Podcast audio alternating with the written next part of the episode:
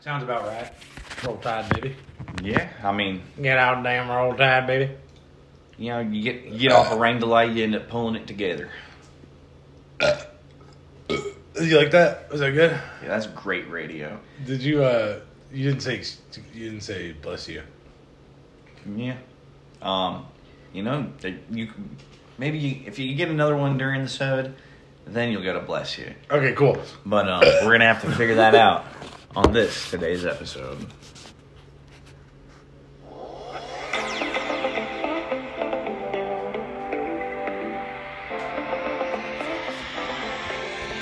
Ladies and gentlemen, hello and welcome to Insert Name Here. It's a podcast about nothing for nobody. If you take it seriously, you're redacted. Let's start the show.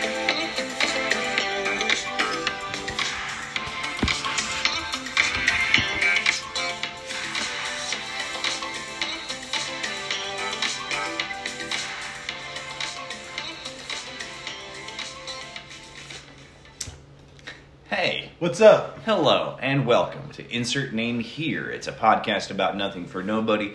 If you take it seriously, you're redacted. I'm your co-host Doug Bennett. I'm your other co-host, Seth Nacho. How's it going, everybody? Oh, it's going. It's going all right. Yeah. Sorry, I was drinking some Coke. That's why I burped.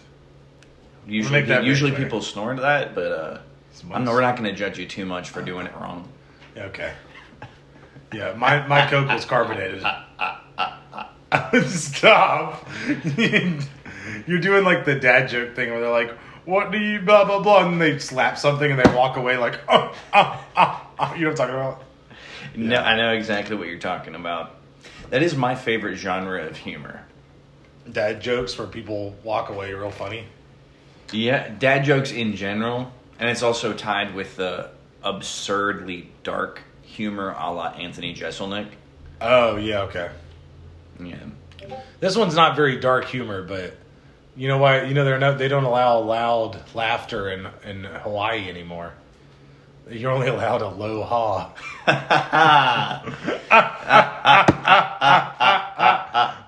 now we sound like the Count from from uh, from Sesame Street.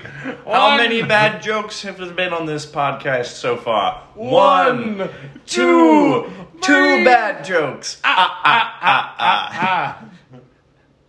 If you actually count how many bad jokes have been on this podcast, uh, you would run out of fingers. It would be an entire. It would be an entire episode. Is what it would be. Oh, well, fingers, an hour long of you counting your fingers. An hour long of just yes. If we tallied them all up over the course of, it's been over a year at this point. It has, yeah.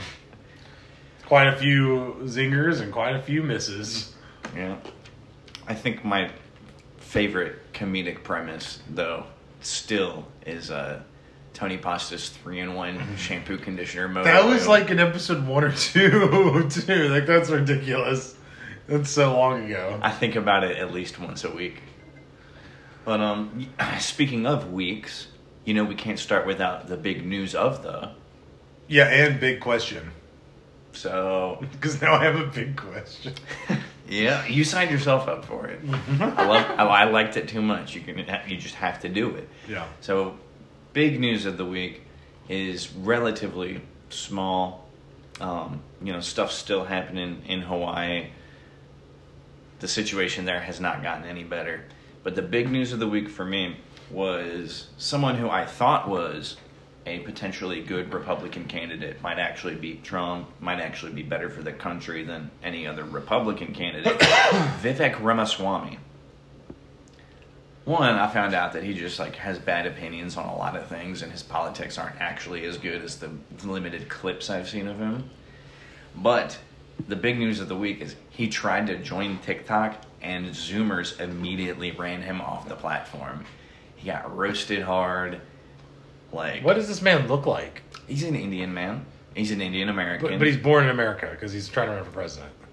yeah, you would Yeah. you you have to be. That's the that's in the yeah. Constitution. But I didn't know there was an Indian ethnic running for office. I didn't know that.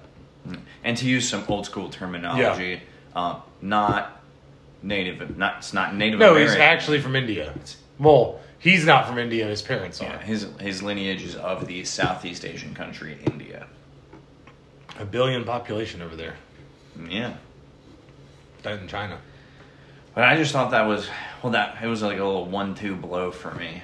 I I had a a week free of like politics or keeping up with the news.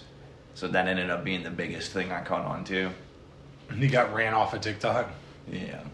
Smaller news, um, I've seen that atypical for a Bethesda release, um, even though it needs like really intense graphical requirements, um, Starfield is not as buggy. It's actually getting really good audio audience perception, better than it did its first week, which I'm sure has to do with some level of hot fixing and patching. Sure. But People love all the side quests and stuff. So Yeah. I've heard. Not as big of a disaster as I anticipated or predicted. I just love shitting on Bethesda. Hey, Fallout 76? Ah, ah, ah, ah, ah, ah. Dude, just all their games are so fucked. I did see though in Starfield, um, I saw this in like a little graphic that I was looking at. This guy, this kid, I don't know how old he was, but he was suffering from cancer he wanted to play Starfield, but it wasn't coming out till he was probably gonna die. oh, shit. So they couldn't really give him an early release because he wanted to play through the whole thing. But what they did is they put his name and a special message from him in the game. So, like, there's like a thing you can click on, it'll say his name and it'll say his message, like, I'm with you when you're in the stars and stuff. It's really cool. Heck yeah. It's kind of sweet. Because apparently they let some kid play Skyrim early or something, or Fallout 76 early when he was suffering from cancer or something. Like, Bethesda is pretty sweet when it comes to, I guess, make a wish type situations. I mean, they they put a lot of love into their games. If I no, if I was that company, I maybe would have updated my game engine since 2006. Right. They put a lot of love in. They don't fix what isn't broken, you know? Yeah, the game's not broken. You're broken. But that's a way better Easter egg than what ended up in Spider-Man. Oh, yeah, what was that? Spider-Man PS4. Uh, some guy got in contact with the devs and was like, "I want you to put my marriage proposal to my girlfriend uh, in the Oh, game, yeah? please." Was it? And the uh, the fact that that's how he wanted to propose was so egregious to his girlfriend that they broke up. and so now that's just immortalized forever as one man's colossal fuck up. It's like, it's in the game. Yeah. See, dude, I would have fucking. That would have been so cool if I was her. If some, if if if I met, if I was with a girl, right, and she did that for me and got a marriage proposal in a video game that I wanted to play, I'd be like, baby, yeah, let's do it. That'd be so cool. Although I don't know, I don't know if I would want a marriage proposal that public. I, you know, It's it sounds aggressively romantic. It's it's a grand gesture. and, and the fact that you're able to even pull that kind of crap off is pretty cool in and of itself, but it's not necessarily the most personal. It kind of makes the proposal more about you than it does about unless your partner is also a gamer. right. Like if Like I imagine she was a gamer if he did that. Is she not? I I don't think she was. Oh, that's that at all. then that's stupid. That's really stupid. Because like the idea is that she would find it on her own in the game, and then that would be cool. yeah. Um, big Yeah. question of the week. Oh, hit me with it, brother. Big question. How far back can we remember? Like, can you remember stuff from when you were five?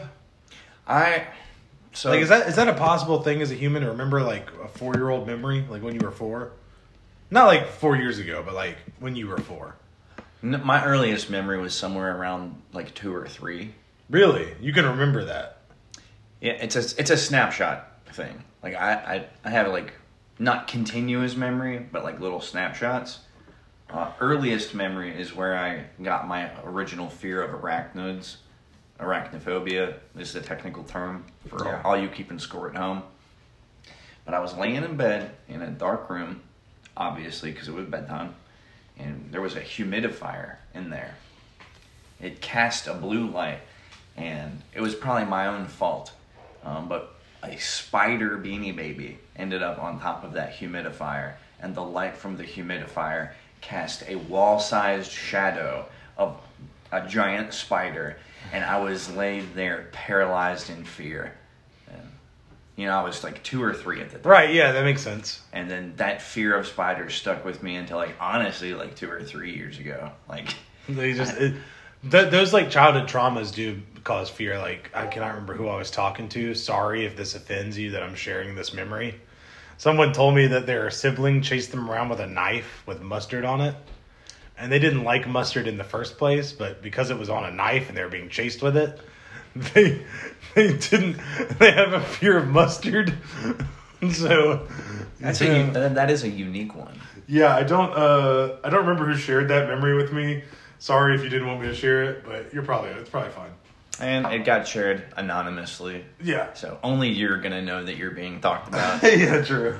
But anyway, yeah, that was that was a pretty interesting one for me. I don't know how old they were when that happened, but like, yeah, like Flip it back. What's your earliest memory? I think I was like five. I want to say, and I sh- I was showing off my cool new kicks. It's a super snapshot like you're talking about, and it was like my my shoes that had uh, Raphael on them. If you remember the Teenage Mutant Ninja Turtles. Yeah. Yeah, so something like that. I think I have a memory of being in my crib too, but I wasn't like a baby. I was like a toddler. Mm, That that tracks. That is definitely possible. Yeah. No, memory is a super interesting thing to contemplate. Yeah, because I was talking about this before about the self and stuff, like how you change, and it's constantly changing. So like you're not who you were as a kid anymore, you know. But I was just thinking, like, like are these kids like I've been dealing with kids recently for different reasons, you know, teaching school and stuff, and it's like, are they gonna remember this? Like they're like five. Like, are they gonna remember this? Like, can I say some wild shit to them and they just would have no idea, just never recall it? I guess it would uh, depend on how much it jarred them, because most of those snapshot style memories I'm talking about, like they come with some element of shock or trauma. Like I remember being five years old and getting popped in the face by my folks. It becomes a core memory. Yes. Yeah, like it becomes like I think a TikTok is starting to call those canon events. I think that was a yeah, canon event. Yeah, that's like some video game terminology or something like that. Yeah, like some like canon event. Uh, this will have this action will have consequences later. a real Telltale games. So and so will remember this. Yeah, something like that. Yeah. But yeah, no, you I, you could probably definitely get away with a bunch of out of pocket stuff. I feel like I could. I feel like, you know, like they're not gonna remember that. Like you definitely don't remember your first birthday. Nobody remembers that shit. Oh no no. Yeah. But yet your parents do, and then they fucking remember when you used to do this? Like I don't remember shit from when I was a baby. What do you mean? The uh, first birthday that I actually thinking about it right now, the first birthday I can remember was my thirteenth birthday. You're kidding. That's the first one you remember? It was the first notable one that I remember. Yeah, I remember It was- one from it was- like when I was little. it was on a Saturday. I was Yeah. like, oh right, my golden birthday, because when your age matches the day of the month you were born on, that's a golden birthday. Oh really? Okay. and uh, I played a bunch of Knights of the Old Republic 2 on the computer, and was frustrated that I had to stop to go to synagogue, and then that didn't even pay off because we never converted fully. Yeah. Um, I remember like a petting zoo I had at uh, like a in like a fucking bouncy house. Like, we had, like we like went all out for. I was like five or six or something. I don't remember. that was Like def- like I don't remember it very well. I just remember that we had those things. Okay. yeah, that was definitely worth it. Huge impact made. Yeah, huge impact made. Me and the goats hanging out. Um, should we get into review time? Probably. That was a great big question, though. Oh, thank That you, was- thank was- you. I was thinking about it. That That- was my question. Um, But today we're convening. so We're going back to music. Yeah, yeah. So season five, season of reviews, baby. We are reviewing content for your pleasure, for her pleasure. um, right, we're going back to music. Doug picked a great album for this week. Yeah. So, a thing I'm notorious for is I had an obsession with hip hop from around 15 to 25. we both did. uh, I even went so far as to claim that I was going to make it as a rapper. I think the ages we liked hip hop were different though, because you said from fifteen to twenty five. Yeah. So 15 would put me at like 2010 ish, I Yeah. think. Yeah, no. yeah. I started liking rap later. But um, one of the seminal influences and one of the people I respected the most in the game, one of the things that kept me in rap music, uh, was the the artist Kendrick Lamar. And uh, so today we're specifically going to be reviewing the album Good Kid, Mad City, which came Right. out in 2012. 2012, yeah. Um, Same year as Yeezus. I didn't really deep dive it until my freshman year of college, but I had gotten into the singles previously. Yeah. Um. So this album is his first album. Everything before that, I think, was a mixtape. I mean, when you Section eighty was a mixtape. when you follow industry lexicon, yeah, and we're not we don't have enough time to cover Section eighty. But yeah, he had another mixtape, I think, too. But There was one before Section 80, and then Section 80 was, I mean, in all but name alone, actually an album. I did go back and revisit that as part of the research for this episode. oh, really? Well, it's a good album. It's a good So, mixtape. um, One of my yeah, favorite songs is on there. The only reason it's even called a mixtape is just because it didn't get released through a label. And Yeah, so- it didn't get released through a label and it was free. So, uh, for the uninitiated listener, in the rap game, mixtapes, free released, usually not label affiliated. And because it's free and stuff like that, you don't have to pay for samples. Right. Whereas albums, you got to clear your samples. Um, they usually get released by a label. They're a paid thing. Like you can go to the store and buy a CD of it. So you could, you don't have to, and you couldn't, even if you wanted to, buy a copy of Section 80. Whereas Good Kid, Mad City is a proper release. Right. Official release. Please support the official release. But um, no, Section 80 is just a it's just a mixtape by technicality. Right, by technicality. I consider it this one his first album though because it was the first paid for. In terms of rap game logic. That Kind of like um like Chance the Rapper. Uh Acid Rap was also a uh, mixtape. It came out for free. I think uh, His first true release was Coloring Book. that one was a label. I think that one had you had to pay for it, yeah. Okay, I didn't realize that. But Acid Rap and Ten Days were both mixtapes. I'm pretty sure. Anyway, anyway, going back to Kendrick. Uh, Kendrick is an interesting rapper. He's kind of so like he's kind of blends old school and new school to me. Um, like old school, like I'm thinking. I mean, this is an old school rapper, but you know Wale. yes, He he likes to tell a story, and I feel like a lot of older rappers tell a story with their raps. And Kendrick in this album is telling the story very much so. but he also has like that new school feel to it. Like the music, the instrumentation on these album on this album is awesome, and it's very different from like old school rap. And he, um, what is it? Um, the new school. It's also got like really fucking tasty hooks. Every song has like a good hook on it. For the most part, for the most part, and we'll we'll get into some of my criticisms. But you don't you don't think the hooks are good? I think all of them are good. Well, I'm foreshadowing. Okay. I'm laying it on so thick. I might as well call it five shadowing. Yeah, you might as well. Look But- at that fucking five head you got. I'm just kidding. No, Doug so- has a very tasteful uh, forehead. But uh, so this uh, this album came out 2012. He was only 25 at the time, Right. which is impressive, although not unexpected, given like we talked about Section 80 in the previous mixtape before that. Like he proved that he has had chops all along the way. Yeah, I think he was 23 for Section 80.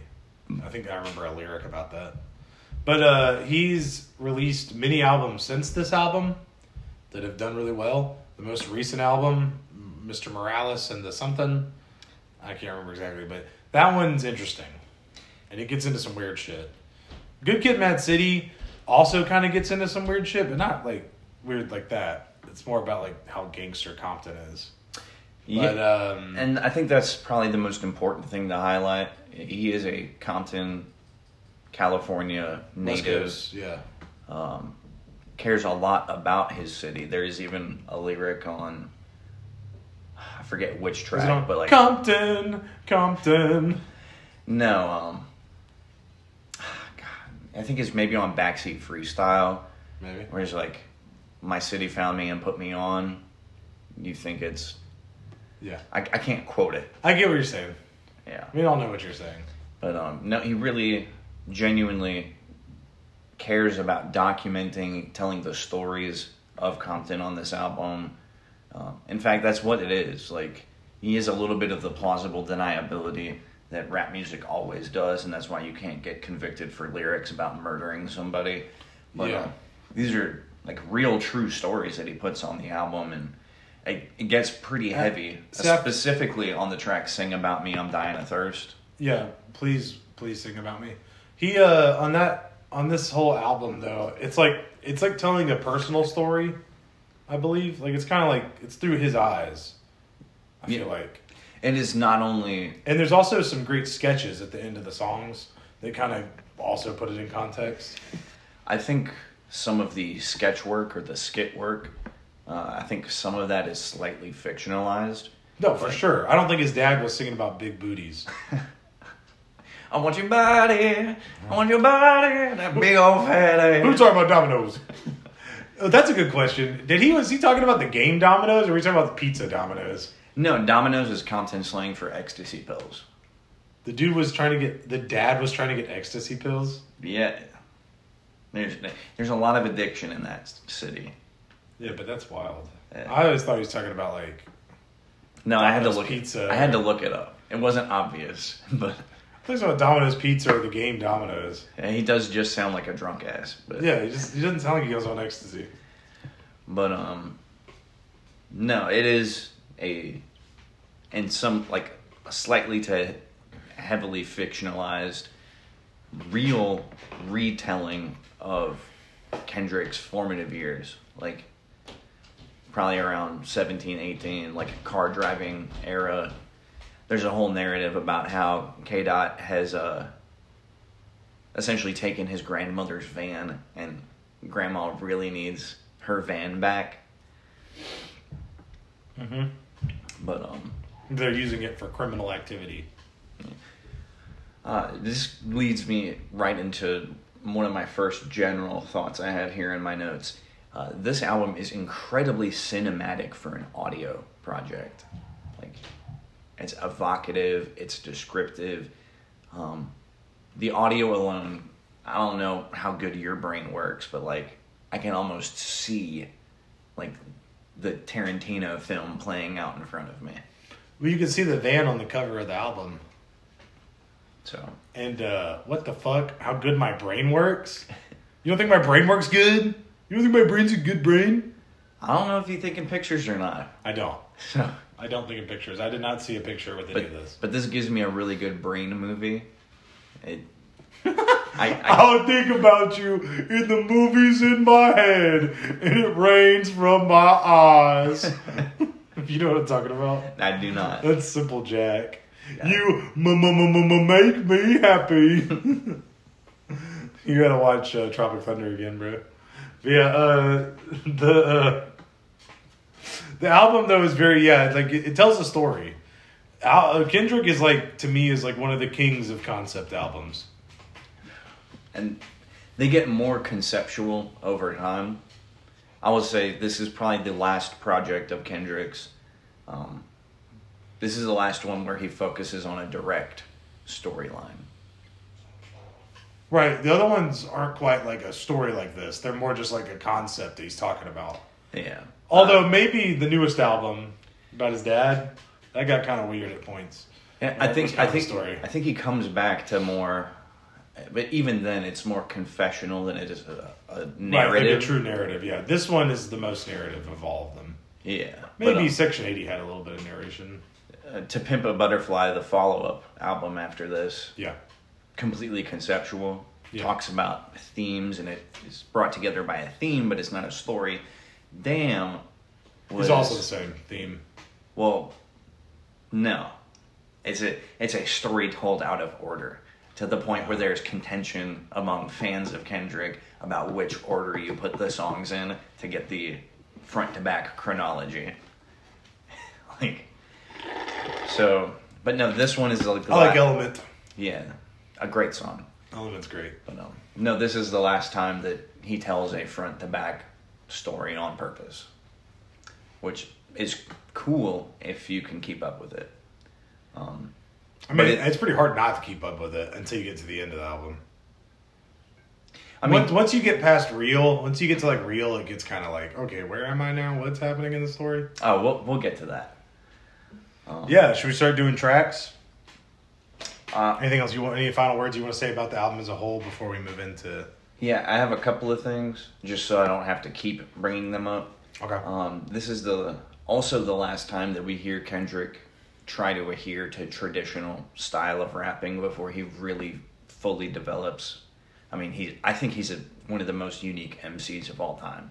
Once we hit to Pimp a Butterfly, he's he's doing his own thing and he's fucking killing it. yeah, But for sure. But this is the last time that you see really his tradi see I mean here. This is the last time you hear him do traditional like bar to bar, um A B rhyme schemes, crap like that. Yeah. Um, he is technically impressive as well, um, making really intuitive and clever usage of rhythm and meter. Um, Yeah, he definitely switches up his flows on stuff. so, and you know, he didn't. He, he obviously gets into a pocket, but I would compare his vocal style on this album to like Miles Davis. The most notable thing on my re-listens and listens this week, um, he focuses on the backbeat. So it, his vocal proficiency, fucking incredible. It has a very distinct and unique feel, uh, and one that honestly is inimitable. Like no one can do it like Kendrick does, and he really shows that off across this album. So props to him for that. And then, um, I mean, artistically, this album's place in hip hop, as well as him carrying on the Compton legacy. Like, I don't know that many Compton rappers, but like, he definitely puts his city on the map with this one. Yeah, I- you know, I mean, you know some big ones. Uh, the only other one I can think of is Ice Cube. Yeah, N.W.A., Dr. Dre is on there. I mean, Dr. Dre's not really a rapper, but he kind of is. And then like Was Drake? uh, Drake Snoop Dogg. Dre was. Oh, I don't know if Snoop Dogg's from Compton. I can't remember exactly. I mean, that we could but Google but it. was Dre Compton? well, Dre was part of N.W.A. Yeah, but I thought. I mean, I I guess Eazy E too. Yeah, but Eazy's dead. He died. But yeah, Dre. Of Uh, AIDS. Dre's the yeah, Dre's the one that signed Snoop Dogg. So Snoop Dogg to me kind of goes with him. And there's a lyric where he's like, "Me and the only blank that can push the button is me and Snoop Dogg or whatever." Like Kendrick says that at some point. So I mean, you know, that's like, I feel like Kendrick's like picking up that torch that some other people have already had. Right. Yeah, I just that was not something I had thought about before, but on this past re-listenings, I was like, yeah, exactly, picking up the torch. Like, it's cool when you can c- continue carrying. Because like, what's Drake repping? Toronto. the six, he's running through it with his woes. Yeah. He he turned it into a nine. Good gravy. I don't. I like that album. I don't have enough time on this episode to shit talk Dre. Drake. Drake. Yeah. Okay. Anyway, he's on one of the songs. I bet he doesn't even text Millie Bobby Brown anymore now that she's 18. Oh well. Yeah, he's on. Uh, he's on uh, Poetic Justice. Right. He Yeah. is. But uh, yeah, let's go ahead. Any, You want to talk song any- to song now? Any general thoughts for you? or No, I've already given some, and then like, of course, we'll talk about it again at the end when we rate it. Okay. Yeah. So we're going. We're gonna go track by track. Um, First is Sherane, Master Splinter's daughter. Yeah. Master Splinter's daughter. Now, from the title alone, you might expect a certain thing out of this album. It never gets contextualized, it never gets brought up. Um, no TMNT action is to be had on this record. No. Unfortunately. This could have been a really fun concept, but Maybe because maybe because the dude's a rat. Is that why he's called a Master Splinter? Because he's a rat. I don't yeah, know. it could be that, or it could just be that I mean, it's, but maybe he's implying that she's the daughter of an opposition's leader. So She is. And like also her brothers and stuff, I think are gangbangers or something. Like there's, yeah, they, he he gets it. He he starts talking about like, you know, she doesn't come from a good family. this is sort of a. Uh, neither does he, I guess. So this track kind of sets up one of the main narratives of the album. It's a South Central LA, Compton, Romeo and Juliet. Um, but Sherane is going to get continually brought up time and again. Uh, this is K Dot's love interest. Yeah, Um, and it sets up like how he likes her, and you know he wants to fuck because he's like seventeen, and he, you know, that's all I can think about. yeah. This one is not necessarily one of the more catchier tracks, I agree. but it does set the scene. I do. I do think it's a good song though. Yeah. Like, like, like, I, I would not turn this off if it was turned on. And I'm gonna go ahead and just get it out of the way now, so I don't have to keep bringing it up again and again. Um, the album is super well produced, which is not something that you often get in rap projects because usually it's multiple producers used. I'm looking at the wiki right here, and there was a ton of producers on this album, but they clearly worked as a team uh, Um, to create a unified concept. Like I was saying, this al- this album kind of blends old and new school, and I think the production's kind of new school. But it's like good. Like the like, honestly, this kind of production isn't even used anymore. It like was used in this one period of time, and then that's that's like it. Well, and it's also a production style that it has followed Kendrick. Like there is, at least to my knowledge, a not as much an emphasis on sampling as there was in the old school, and sampling is kind of coming back these days It as is. well. It is. But um, a lot of original instrumentation, like unique sonic concepts, Yeah. I know that that's a trend that Kendrick stuck with. Yeah, like his it's his production has evolved with his new albums, and you can tell it stems from like this kind of style. Um, But yeah, anything else you want to say about Sherane? Uh, no, I think we covered it. You know, it sets up the, I guess I would call it the A plot of the album, Okay. and then the B plot of the album is like the family stuff that we get into. Well, no, B plot is the The the uh, the murder of Dave, and then the C plot. So it introduces the A plot and the C plot. The C plot being Kendrick, bring back my fucking van. that that plot is in there. There's yeah. Um, what's the next song? Uh, track two, bitch, don't kill my vibe. Right. So this is one of the singles of the album. Um, fucking banged. Got a ton of radio play. This one has a good hook for sure. Um, I like. I think the most I like about this is like his use of triple meter. Um, Yeah.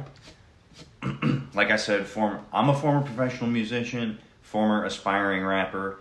Um, a lot of this album, I was impressed with his technicality and the fact that he he used duple meter very heavily on Sherane, and then he just uses triple meter for most of this track, and he does it really well. I I was most impressed with the technical aspect of this. Uh, but this is a good one. This one goes on so many playlists. Um, Yeah. has a couple of good remixes out there. There's, I think, a version floating around out there with Jay Z on it. That's at the end of this album, But um, and and we'll talk about it more then because he he clearly released that after the album had already sold, and then he, when he made the deluxe one, he made a new track for it. yeah, But uh, yeah, like the, what's the what's the plot here? Where are we at in the story here? he's out being rowdy, having fun. Yeah. Um, Yeah, because the next track, he's like, "Yo, yo, come on, guys, let's get your freestyles in." so That's what happens at the end of this album. There's like a skit where they talk about get ready to do your freestyle. But yeah, um, this one is just a it's a classic. It's a single. It goes hard. I like the hook a lot. heck yeah. Next, track. And I don't have to say this. I'm not going to say this again. Production on all these songs is really good. We already kind of covered that. Next song is Backstreet Freestyle, right? Backseat Freestyle. Yes. Martin had a dream and Kendrick have a dream. Yeah, because he wanted his dick to be as big as the Eiffel Tower. How else are you gonna fuck the world for seventy two hours? The themes in this song were like, This is to me emblematic of like young male confidence. Thinking you're on top of the world, right. just knowing that you're the shit Mm-hmm. and having confidence in yourself. Um, I, I, I geniused the lyrics as I listened to this. One thing I never knew, um, the twenty five lighters line. I didn't know this.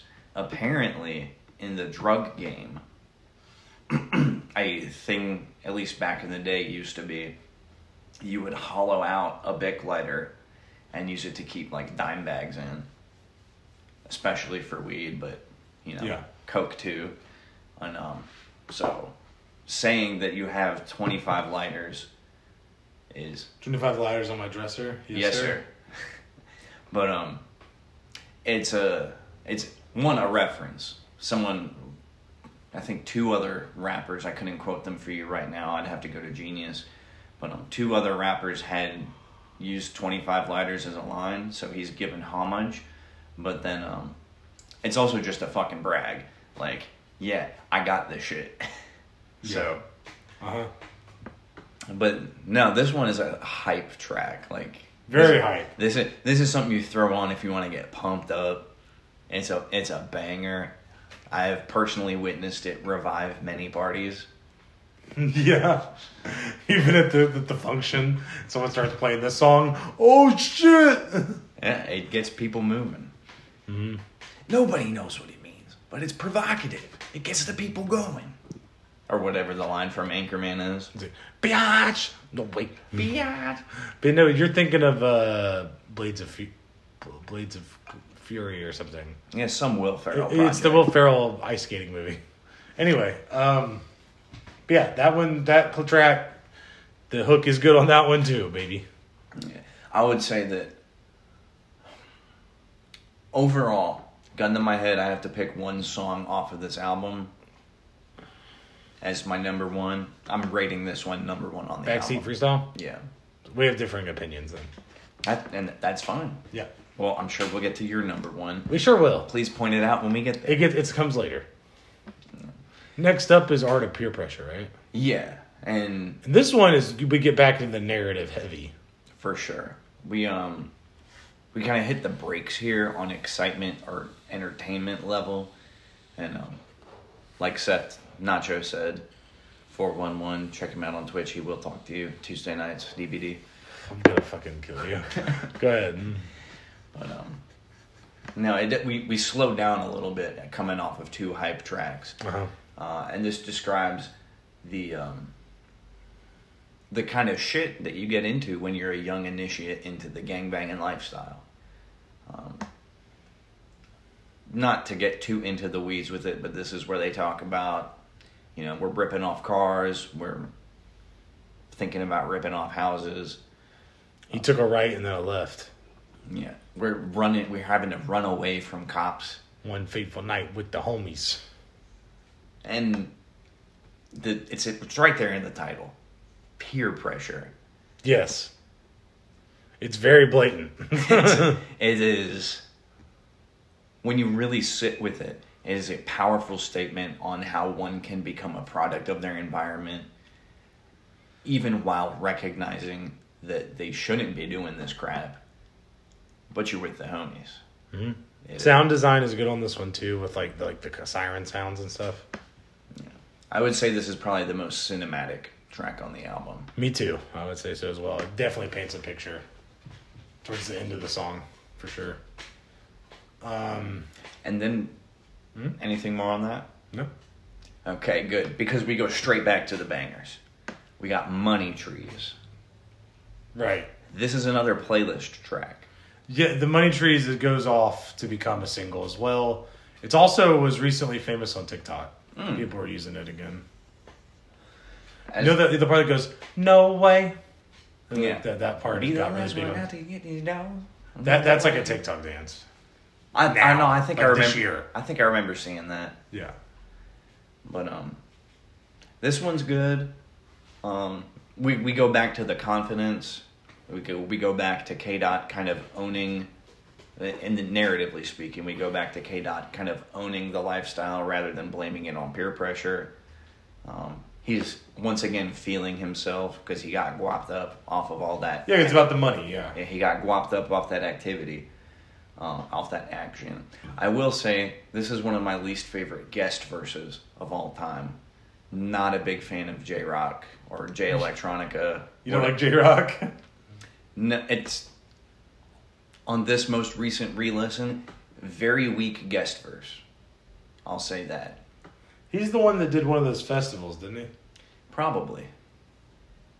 He bu- probably a Fyre Festival. That's to what be, I'm saying. to be Tell honest. that. Yeah.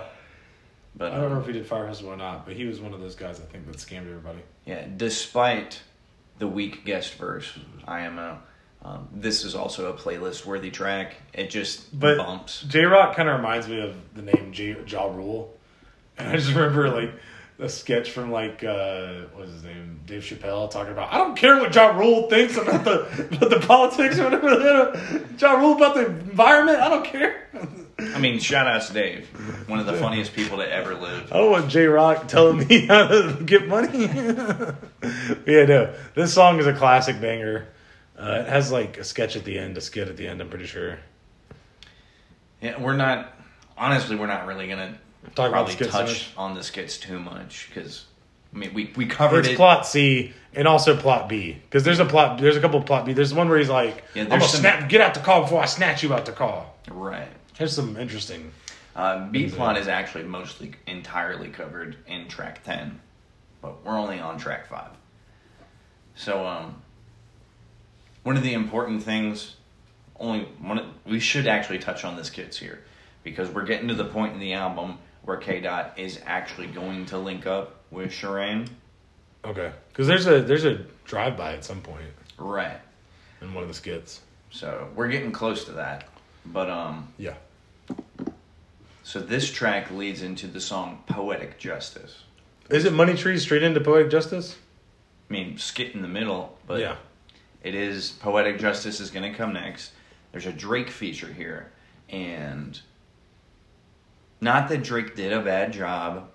I don't want to get canceled by all the Drake fans that listen to the show, but my thought on this re-listen was Kendrick does Drake better than Drake does Drake. like Drake is low key kind of corny. He's always been corny. He will always he will stay corny forever. Yeah. Even if some of his music is really catchy, but uh, Kendrick really pulls off the romance aspect and poetic justice.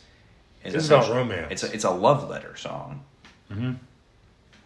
Uh, one of my favorite lines in any type of music, any piece of literature that's ever been made, um, is "If I told you that a flower blooms in a dark room, would you trust it?" Like, he's there's there's so much. Spoiler alert: It wouldn't.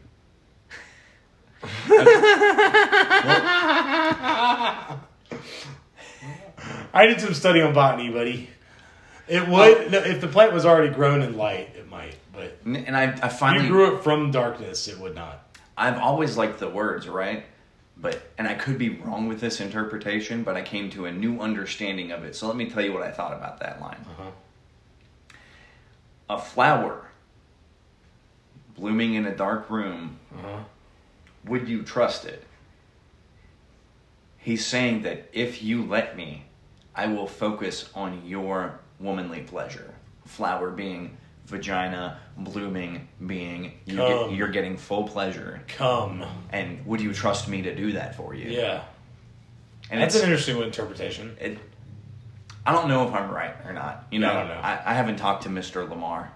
It might be about lying to people. Like, if I told you a flower bloomed in a dark room, would you trust it? Would you trust me on everything, even if I'm not right? Even if it's not true. That I love that too. That, that's That- what that's what I just thought of. That's a good one. Like, you know, will you be my ride or die and believe it? But no, this song's all about women and like, you know, love and stuff. Uh, one thing that This uh, hook is also really fucking good. oh, it's so good, but um, I know, just know, just know, just know, just know, just what you want. Yeah.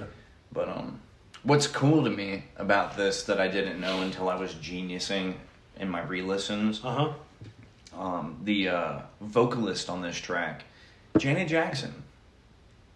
Surprised, surprised me a lot. That is cool. Uh, As, essentially, this song is a love letter to Sherane. Um, it kind of seals the deal for him being able to get with her uh, in the next several tracks. Um, we have a little. We have a. We have Was a, it backseat freestyle where he says, "Hopped out the caddy, just got my dick sucked"? Yes, I think so. Yeah. But um, I didn't take. I should have. I didn't though. I should have taken lyric notes. But that sounds right. I think so. Anyway, yeah. So him and Sherane are like getting together. Yeah, and this this is the point of the story where that he's sealing the deal. Maybe not physically, but you know he's. This is the part where Romeo comes to the window and says, "Juliet, Okay, let down your long hair." Where art thou? where, where, where from thou go? Rapunzel, Rapunzel, where art thou? Where, where are they going? Where be thy going? Where, where'd you go, Cotton Eye Joe? Oh, soft, what light from yonder window doth break? Tis the east, and fair Juliet is the sun. Yeah, and how I wish to be the hand upon that cheek. okay, let's like let's be Shakespeare nerds we, some more. we both had a class with Lou Curry. Wow, imagine that. Let's be Shakespeare nerds some more. Come on. I heard he finally retired, by the way. Yeah, I did too. That's okay. Anyway, um, Um, but from here we go into. I was into Shakespeare plays. You know that, right? Yeah, Okay. I think I went to at least one of them. I think you might have been to one of them. You're most famous for being Doctor Frankenstein in my eyes. Yeah, that was a good one. Did you like that? I loved that. That was my shit, dog. That's pretty Hell That yeah! was pretty cool. You know my boy's a thespian. Yeah, uh, a lesbian. Wait. Uh. Anyway. I mean, um, you like women, so True. What comes after? uh yeah. From here, Um, Is it Good Kid? yeah. Then from And back, Good back, Kid was confusing to me. I was trying to get the feel for what the idea of the song was. To me, it's just like it seems like he's a good kid with good intentions. Like from what Good Kid and then subsequently Mad City makes me think is that the city is what has corrupted him, and that he was a good kid deep down because he's like going to Bible study and all this other shit. Yeah, uh, I think we should probably talk about these two tracks together. I, we can talk about them together, but musically, uh, Mad City's better and a fucking banger. Yeah, definitely. Like Mad City gets replayed. Good Kid is a good track. Mad City goes on the playlist. Yes.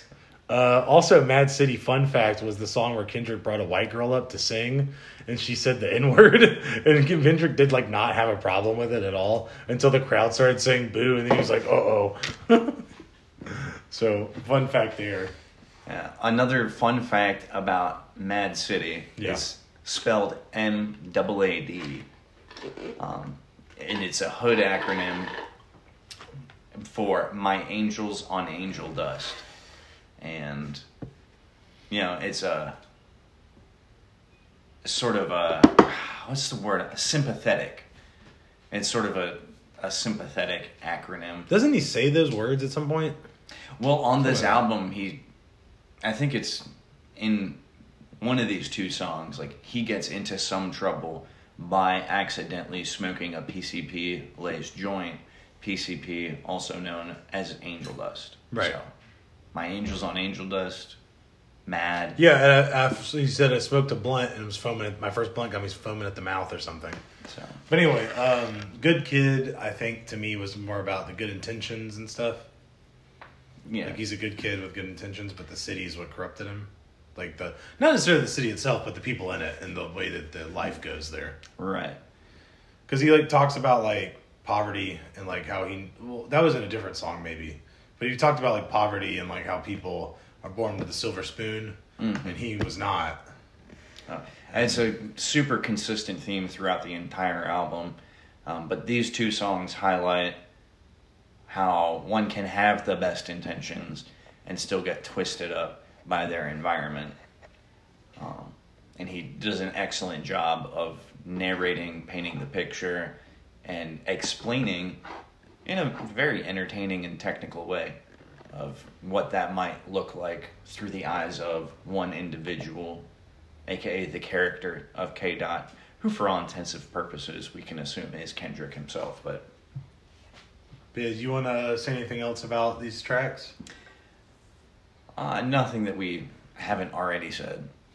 I really enjoy the production on Mad City, especially at the end where it like goes and then it, and then it goes into the I can't I don't know how to explain it, but it's almost like house music where like it just picks up the beat and get, makes it real loud and symphonic. Well, not symphonic, but you know like melodic.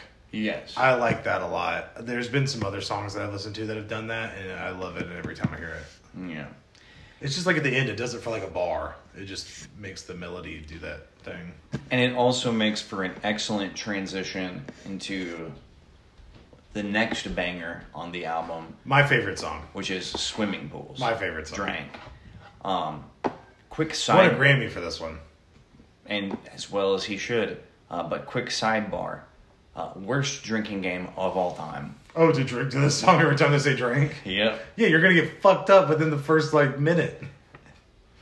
But um, so where we're at here in the narrative is he's uh he's meeting up with Sherane again at a party, and he proceeds to get entirely fucked up. Um, I think this is the track most. It's not my favorite one, but this is the one where I think he does his best rapping. It is. This is my favorite track. It is the most technically proficient rapping. Um, and he says some really profound things. Like, it's. He's Like- talking about how drinking isn't. that You don't have to do it like this. Well, I'll say the, the one thing that always sticks out to me is um, like he reflects on how immediately the way he opens up the track is he reflects on how normalized drinking is. It's and then and then he talks about like I recognize that that's fucked up. I'm still engaging with it anyway. Yeah. It's it's kind of profound. It's like kind of reminds me of Incubus Drive. Like you know, drinking you shouldn't do it. Not Right. like this all the time. But yeah, um, I like this one a lot. He like go- he does his cool flows, interesting. Like he does that. Open your mind up and listen, to me, Kendrick. you know, but also the uh, the hook on this one is so fucking good Classic. This is another playlist track. for sure. But the one after this gets a little bit sad. Mm-hmm. But it has two songs in it. And I'm going to say something a little controversial. Uh, we're talking about Sing About Me, I'm Dying of Thirst. Love Sing About Me, hate Dying of Thirst. Well, Dying of Thirst really isn't. It's not a. I don't feel like it's not a full track, honestly. But "Sing About Me," I cried to this song one time when I was uh, driving on the interstate. I have like a very vivid memory. And I was just like. Yeah. There's two ways in which Sing About Me is very powerful.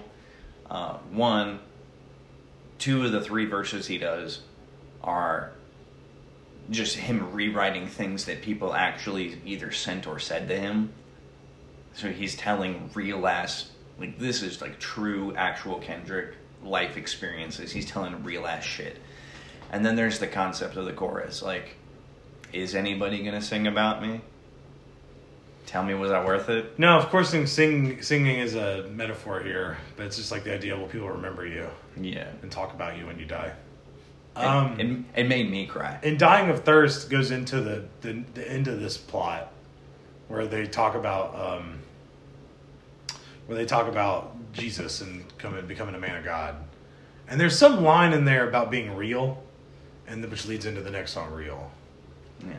but Uh, uh, yeah i do think that it's interesting that this plot kind of ends with them devoting their life to jesus I think it's important to note we we didn't exactly bookmark exactly the uh, like the whole Dave plot of his Yeah, friend dying.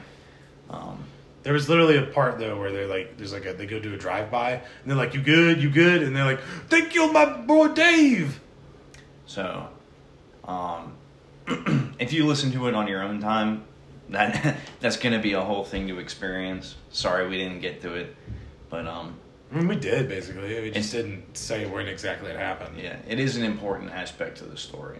Yeah, I mean, because then he talks about it again in Mad City, where he's like, they shot Mad, whatever. And anyway, um, so after uh, after dying of thirst and they devote themselves to Jesus, it goes into real, right? Yes, and real for me is a skip. I, It's not super great. even on my first re-listen this week, I skipped it. Like I tried listening to it. The the chorus is obnoxious. I like the chorus. No. Oh, you know, I don't like it like it because it is pretty stupid. I'm real. I'm real. I'm about to skip you. Don't finish that. Really, really. Um, but reading the lyrics, you know, it it covers authenticity and it covers about being actually true to yourself. It's kind of See, a, this is one of those thematic tracks we were talking about on the other albums. yeah. But um, to me, this is him breaking free of the art of peer pressure. He's he's like, all right, I watched my friend or cousin or whoever Dave is to him. He died.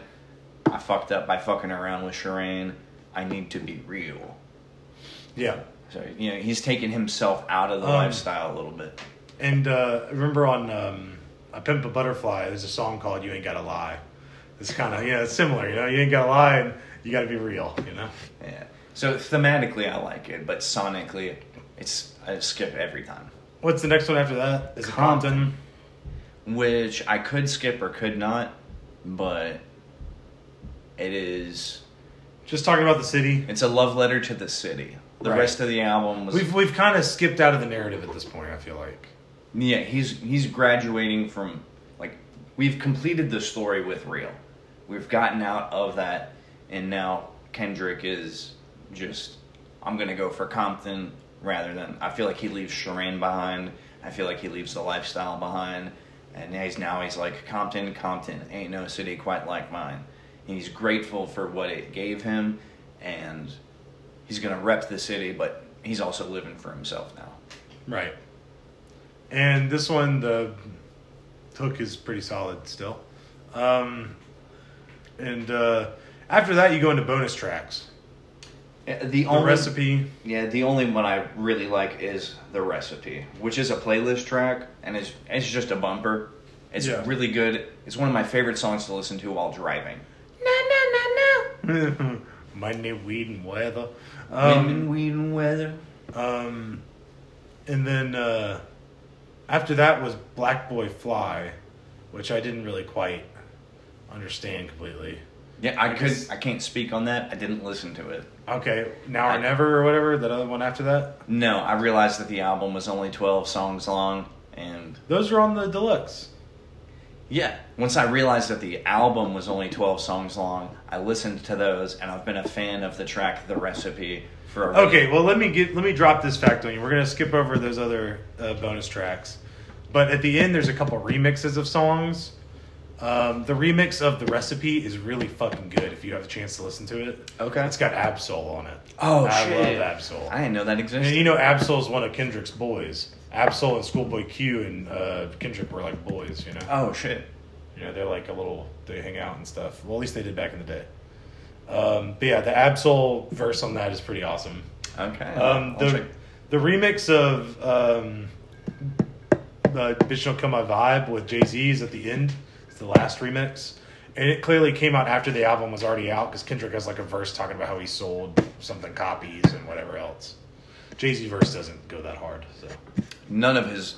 I, I don't. I still don't know how that man's famous. He's terrible at rapping. All the best production that he had done for him was by Kanye West, who we might end up reviewing one of his projects we might. later in the season. We might. But, We'll see. It's controversial, you know?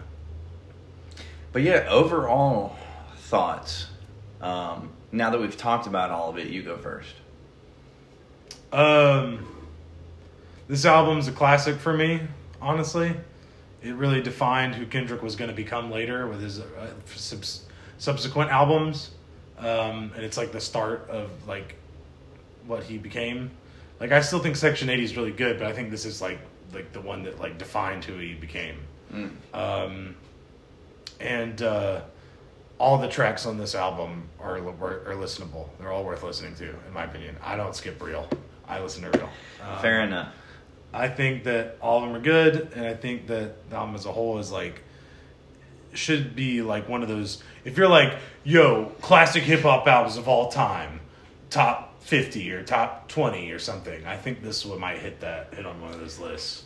This one should make minimum top ten. I think it should hit on the list somewhere. I think it defined that era in the 2010s. Um, I'm gonna go with a nine out of ten. Cool.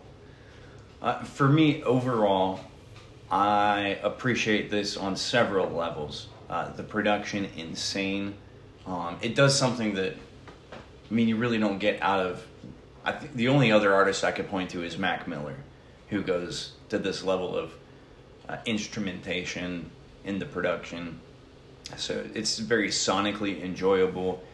Um, nobody flows like Kendrick either. So technically proficient, great with words. I know he writes all his own lyrics, and you can tell that it's coming from the heart in that aspect. Um, I appreciate this for being the best modern take on the Romeo and Juliet narrative. You know, you have K. Dot and Sherane And one of the only storytelling like albums in the recent times. for sure. And this is already from this is from 20 it's over 10 years ago. I'm just now putting this together live on air, but this is so Romeo and Juliet. Davis Mercutio. Who's Tybalt? Who's It- Tybalt? It's it's classic and timeless, and it's something that you can go back to again and again, whether it's just the singles or just your favorite tracks. And it's one of the few albums of the modern era that you do want to listen to back to front, front to back. Um, I agree with what you said. This was really Kendrick sort of coming online, as we say in D and D. This is when the build finally came together and he got all his perks. Yeah, okay. But yeah, all time classic banger. What's your rating? I'm giving it just because real sucks. I'm giving it a nine four out of ten. Nice. Continuing the tradition of being more generous than you. Yes, of course. you are very generous. All right. Party shots? Yeah. Uh, well, you do those first. I do do those first. I know. doo-doo. I said doo-doo. I got you. Fuck. Um, You hey, want to go to Twitch? Hey, hey, check under there. I'm not going to. Check under there. Do it Un- for the bit. Underwear. You underwear. Bombs me. Um, uh, But you do want to go to TV twitch.tv slash Seth underscore Nacho four one one. Streaming DVD on Tuesdays right now. Yeah, go in the chat. He'll talk to you. Yeah, I probably will. Um, guys, think back to your childhood or teenage years, I guess I should say. Think about what albums most influenced you, and if it's Taylor Swift, yeesh. But uh, if it's you know if there's like some good rap or some good something like you know, think about that. Maybe go back and listen to those kind of songs and see how you feel about them nowadays. Heck yeah. You can probably view it from a more artistic standpoint at this point, although you'll still have nostalgia goggles a little bit. Uh, so for me, eh, you're gonna want to go to twitch.tv slash chill underscore the underscore rich. Go into the chat. He will talk to you. I mean, big fact. We uh we You streamed recently. I saw that. League of Legends. I had a stream. I played League. I got viewers actually. I only got two, but I got I for the first time More ever. For the first time ever, I had randos pop into the stream. So clearly, League should be my game. Um, I don't have a schedule, but hit that follow button. he might eventually. Uh, my parting shot is going to be don't underestimate the value of even minor physical activity and or just going outdoors. I know it's a meme and it's cringe to say touch grass, but uh, you know, go on a little walk, prune your garden a little bit. Uh, it can be very good for your mental health. Both of my two weeks in a row, my parting shots are focused on mental health. What's going on with me? What's going on? it's because I'm mentally ill. If you take this seriously, you're redacted. Redacted. No, he actually is mentally ill. Man, but thanks for ah, ah, ah, ah. thanks for hanging in. One, two mental illnesses. Three. Sorry. Go ahead. Thanks for hanging in here with us. I know we ran a little bit long, but as always, make sure you drink enough water, get enough sleep, and most importantly, kiss me with your ass.